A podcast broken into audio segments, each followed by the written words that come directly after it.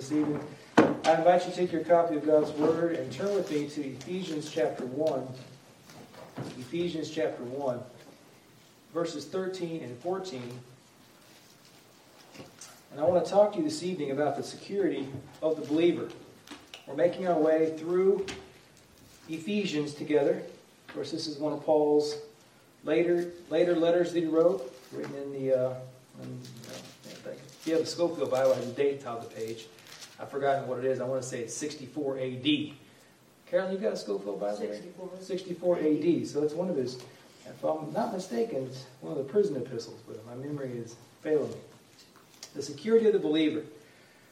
One of the most precious and misunderstood teachings of the New Testament is the security of the believer, or the assurance of one's own personal salvation.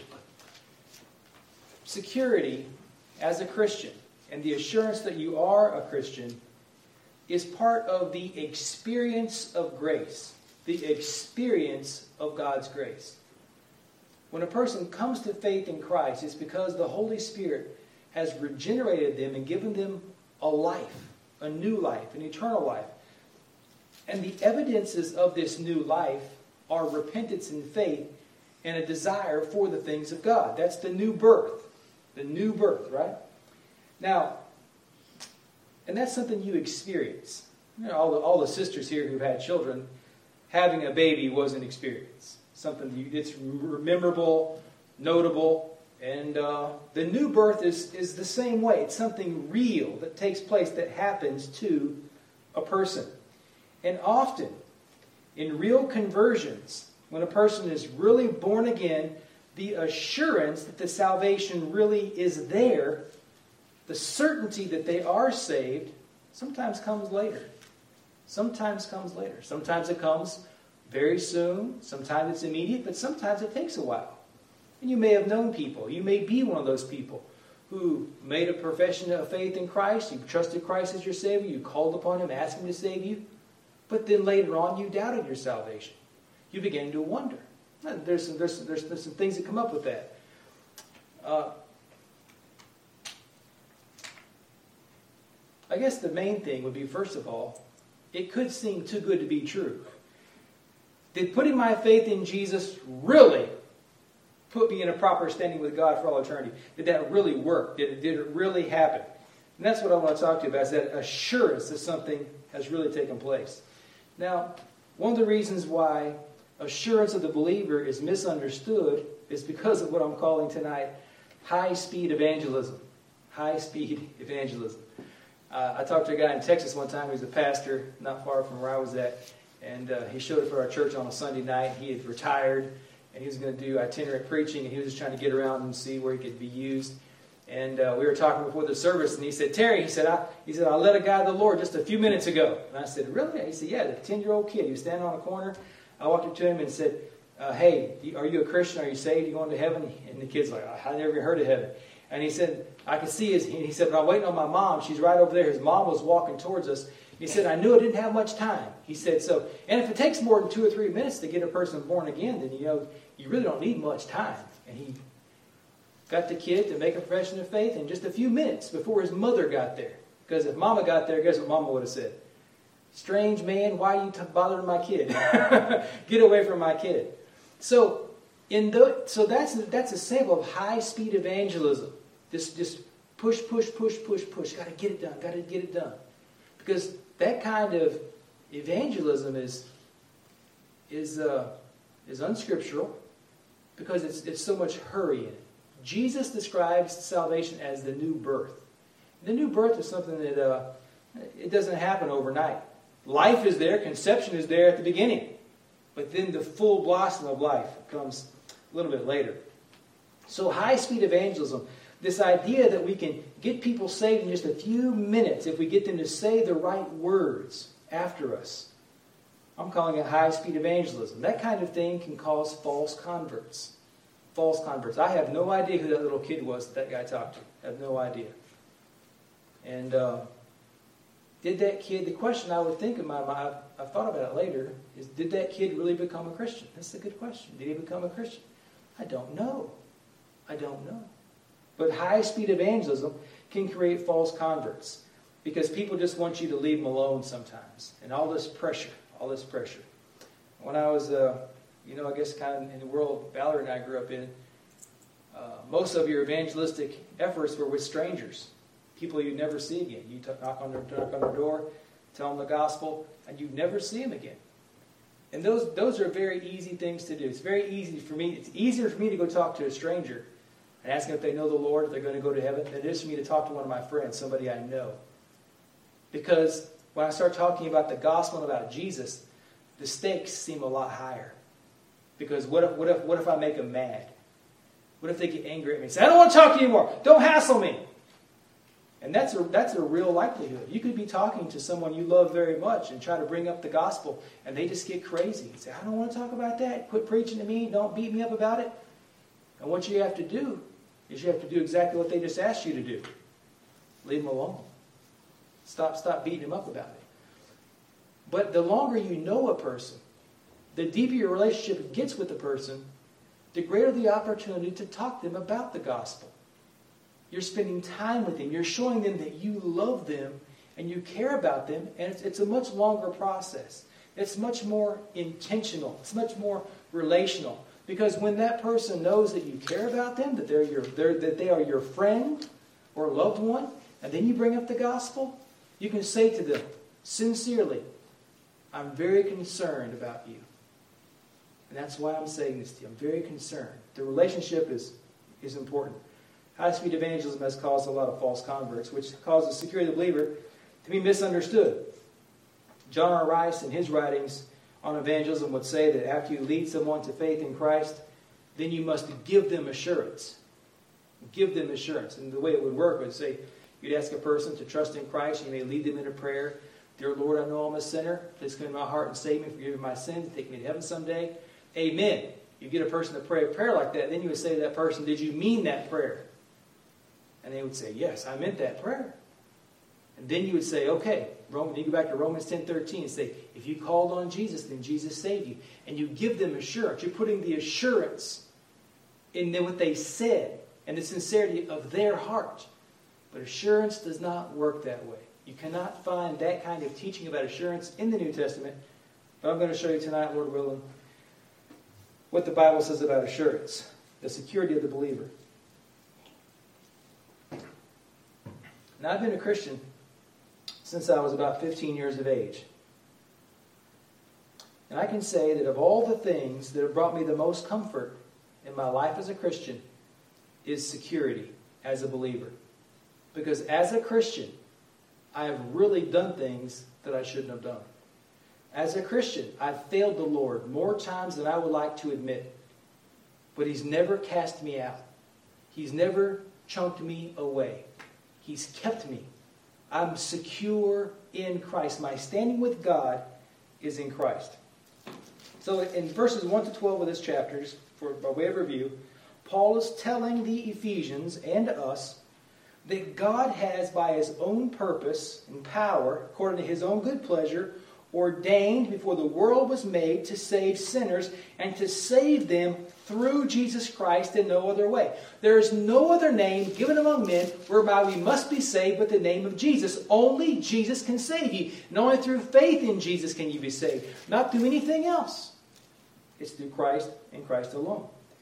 And that's what Paul says in verses 1 to 12. But in verse number 12, Paul says something interesting. Paul says that I myself have also trusted in Christ. Look at the verse, look at verse 12. That we, Paul's talking about himself here, that we should be to the praise of his glory, who first trusted in Christ, in whom ye also trusted. Paul himself has believed the message of the gospel. He himself is trusting in Jesus. Now, this is important because of Paul's stature. Paul is an apostle. And there are two kinds of apostles in the New Testament, and I'm going to use my own terminology here. There are apostles, and then there are super apostles. And when I say super apostles, I mean like the first 12 who had the power to do miracles. There are other apostles that were, that were sent. You can look at Acts 14 14 and see that. But this, Paul's a super apostle. It is Paul who has given to us through the Holy Spirit's work in him most of the New Testament. 13 if you count Hebrews. No, it's 14 if you count Hebrews. 14 books of the New Testament. That's over half the New Testament from the Apostle Paul. And he has high stature in Christianity. You can't go to a Christian church and not hear the name Paul on a Sunday. I mean, it's going to come up. Always, or his writings are always mentioned. And what Paul says to the Ephesians is that just like you, I too have trusted in Jesus. Paul is telling in verse 13, he is telling the Ephesians that he and they share their faith. They are both believing in Jesus. They share in that. Paul, in my opinion, here is carefully showing them that while he himself is a special messenger and worker of God, he himself has come to God by faith in Christ. Jude says it like this. He calls salvation the common faith. If you're a Christian, there's something that we all believe in common. And then the Apostle Paul in 1 Timothy chapter 1, verses 12 through 15, is that great passage where Paul says, I have trusted in Christ, and I am the chiefest of sinners. And Paul's telling the Ephesians, I have also trusted in Jesus. You have trusted in Christ. I have trusted in Christ. The only way we can be reconciled to God is through faith in Jesus Christ. And Paul in 1 Timothy he tells Timothy what he is in verses 12 and 15 of chapter 1 to encourage Timothy. Because sometimes you can look at another Christian and go, I'm not, I'm not as good a Christian as they are. I'm not as sweet as they are. I'm always saying the wrong thing. I don't have the faith that they have. We look at other people and we say, if I was only as great a Christian as they are. And here's Timothy, who's worked right beside Paul all the time. And Timothy doesn't seem to be quite as used as Paul. He knows his own imperfections, but Paul writes to Timothy and says, Timothy, I'm just a sinner, just like you. I'm not, without Christ, I'm nothing. I'm nothing. He's encouraging Timothy in that statement there in 1 Timothy chapter 1. Paul, as wonderful as he is, as gifted as he is, he never forgets that he is what he is by the grace of God. That's 1 Corinthians 15.10. By the grace of God, I am what I am. Same for you. By the grace of God, you are what you are. By God's grace. What is grace? It's God's favor. Favor you don't deserve. By God's grace, you are what you are. Now, in verse 13 here, chapter Ephesians 1, verse 13. In the last part of it, Paul says here, look, look at the reading, I'll, I'll read it again. In whom ye also trusted, after that ye heard the word of truth, the gospel of your salvation, in whom also, after that ye believed, ye were sealed with that Holy Spirit of promise, which is the earnest of our inheritance, until the redemption of the purchased possession unto the praise of his glory. Verse 14 could read like this that the Holy Spirit is the guarantee of our inheritance until the redemption of the purchased possession. Paul says here that those who trust in Christ, after hearing the word of truth, after hearing the gospel, there is a seal given to those who believe. It's a mark of sorts. Uh, this, this word could be translated, you were stamped with that Holy Spirit of promise. It means there's something has been given to you that says you belong to God. And it is this sealing that gives us assurance or security.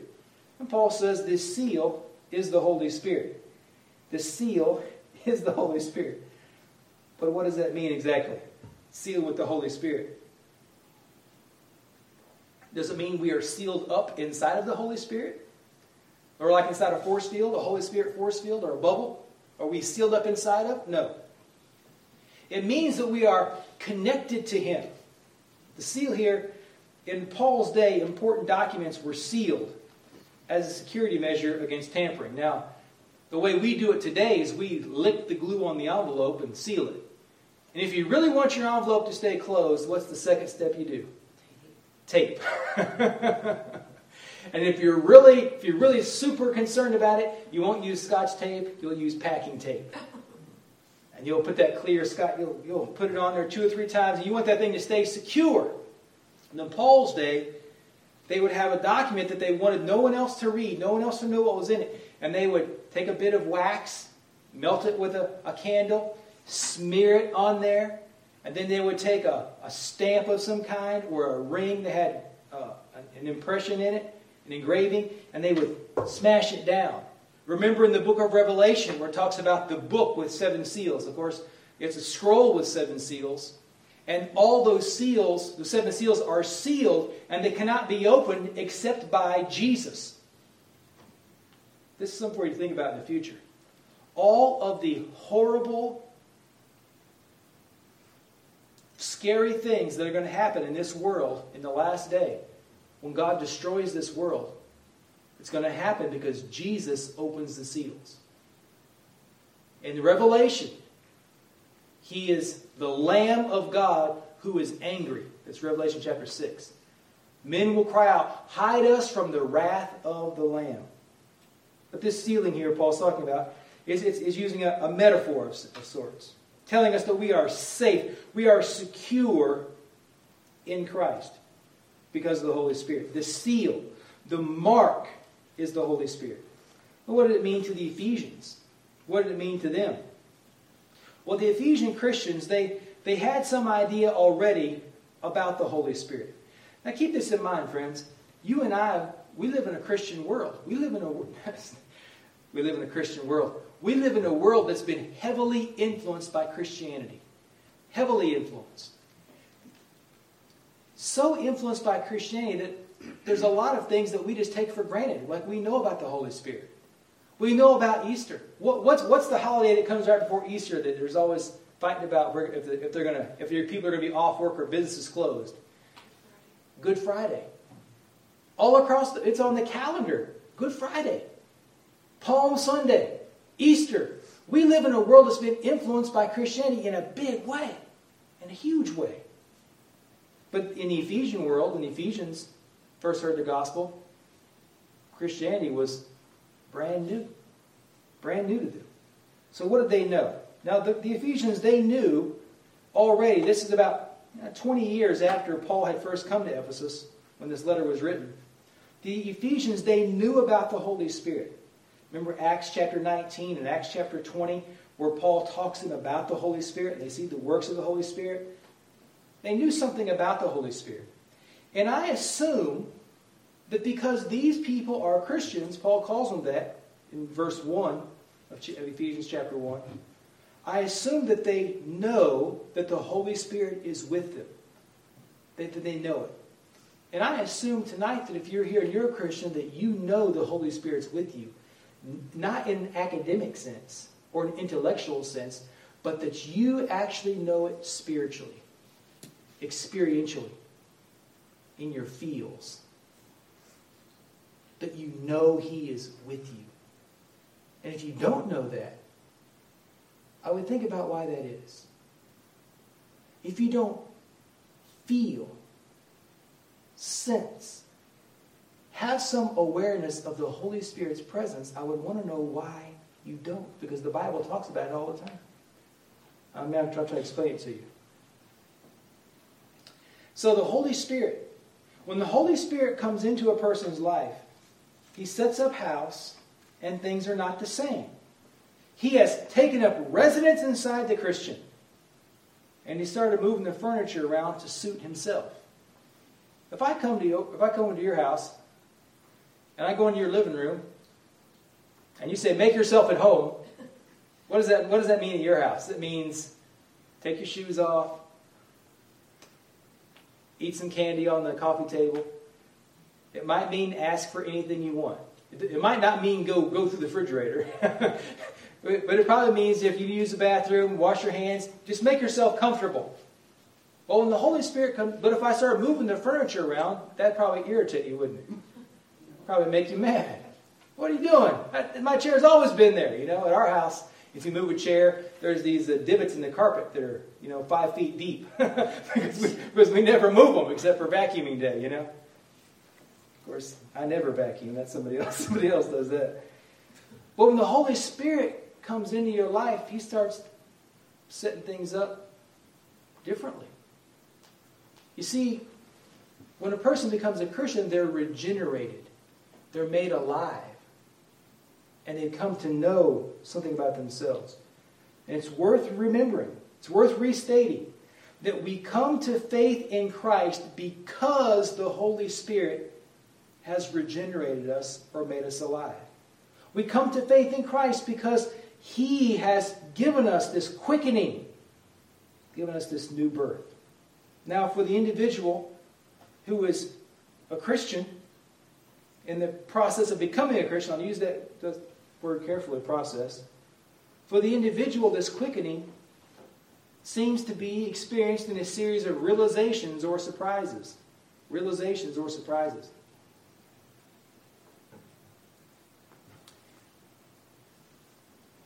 And here, here I'll, I'll give you one, two, three, four, four of these, okay? Four realizations. First of all, the Holy Spirit causes you to know something about your own sinfulness. Sinfulness. Now, have you ever done something that you shouldn't have, and your mom or dad used their ability to make you feel really guilty and bad? used guilt and run you through the wringer and made you feel just awful about it? Well, what, what's, what's your reaction to that after they get done making you feel bad? Anger. You get mad because you know they manipulated you. You think you, go away and you think about it and you get mad. How can they say it to me? You get all work, worked up about it because they used guilt and just put the screws to you. You felt bad in the moment, but when you got away, when you got away from them, start thinking about it, you thought, why they got to be? Why, why they got to be so cranky? Why they got to be that way? What's going on with them? Well, when the Holy Spirit shows you your sinfulness, you don't get mad about it. You don't disagree with him.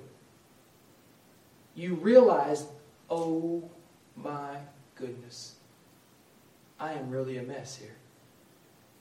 I am really rotten. It's a realization.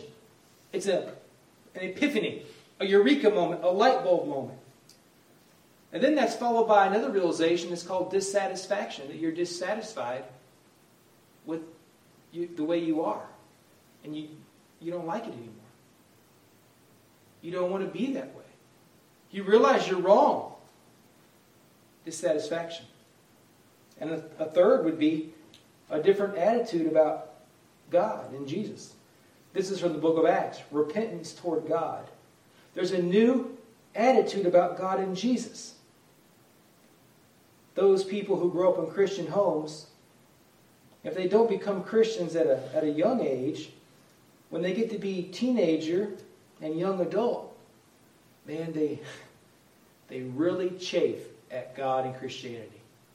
They, re- they really get upset about it because it, it seems so dumb, so useless. Because they're being drugged to church, right? And because they're the children in a Christian family, they, they get made to do all kinds of Christian behavior. They get made to sing in the choir. They get made to pass out tracts.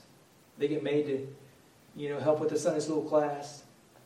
They may, some they may get called on to pray, to not pray, but to re, help read scripture in a class. And, and you know, they're going through all the Christian externals, but they're not Christians, and it makes them angry because they're not Christians. But when the Holy Spirit regenerates there's a, there's a, there's a word, there's a flip it, there's a, there's a, uh, the lights come on. And it's different. You know what I'm saying? Have you lived through that yourself? Have you been through the realizations that, man, I am a wicked mess and I don't like it? And I want to be cleansed. And, and you have a new view of God where you don't see God as big, mean, nasty anymore, trying to make you upset. You see Him as the Heavenly Father who has sent Jesus, the precious Savior. And Jesus is no longer an annoying person who always does the right thing. You see Him as the Lord who died for you, who shed His blood for you. And then there's the fourth thing. These, these are realizations. The fourth realization is there is this desire to believe the gospel. That you appropriate that for yourself. You say, Yes, I need to trust in Jesus. I need to believe the gospel for myself. And I want to be clean. You see, when the Holy Spirit comes to us, He, he takes up residence and He starts to show us these realizations. Now, how long does it take for that to take place? From his entrance to faith? There, I don't know. It varies person to person. You could have come in here tonight, unsaved, unregenerate, and go through all those phases in one 55 minute sermon. Don't worry, it won't be 55 minutes. it, you could, you could, you, it could begin tonight and culminate in your faith next Sunday. There's, there's, there's, there's, no, there's no timeline given. That's just what happens. People have to go through this thinking, thinking about it, or realizations. Understand this is what I am, this is what I need. That's the problem with high speed evangelism. Nobody gets a chance to think about it. Now, have you ever made, it, made a snap decision and regretted it right after? You time to think. We're thinking people. We're cognitive. So in verses 13 and 14 here, it looks like Paul's main point, in my opinion, is just to say that the presence of the Holy Spirit within you is the guarantee of your redemption. This is something that you know you have, and because you have it, you're saved forever. Now, Paul says here that the Spirit will be with us until the redemption of the purchased possession. The Holy Spirit will be with us until the purchase, the redemption of the purchased possession. What does that mean? We are redeemed by the blood of Jesus. That's the price is paid. Price is paid. But the experience of redemption is still in the future. In the future. Redemption is connected to the redemption of the body. Of the body. Because even though you're here tonight and you're saved, if your heart quits beating, what's going to happen to your body? We're going to go and lay it to rest. It's going to be in the ground. That's Romans 8.23. Then Ephesians 4.30, Paul talks about the day of redemption as being yet in the future. That's the resurrection. Redemption is connected to possession. Possession.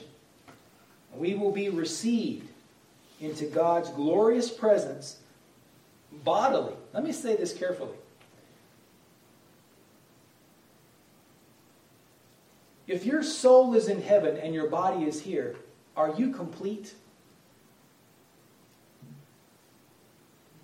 You're not. It's because you have you're a dichotomy. You have two parts. You have a body and soul and spirit. You're two parts. You're born, you have two parts. You got a body, you got a soul, spirit. I'm saying soul and spirit are fused like like they're fused. like they're glued together. You count them as one. So when you die, when your body dies, your soul goes to be with God. But your body stays here. And what has God said is going to happen in the future? There's going to be a what? A resurrection. And what's going to come out of the ground? Your body and your soul back together, and you're complete again. We are going to be with him bodily in the resurrection. Now, if you die tonight, or if I die tonight, my soul goes to be with Jesus. My soul goes to be with God. Paul says, absent from the body, present with the Lord. But my body won't go. My body won't go. It'll go down here somewhere. And that's where it'll be. All the people who are in heaven tonight are there, their souls are there. But their bodies are not.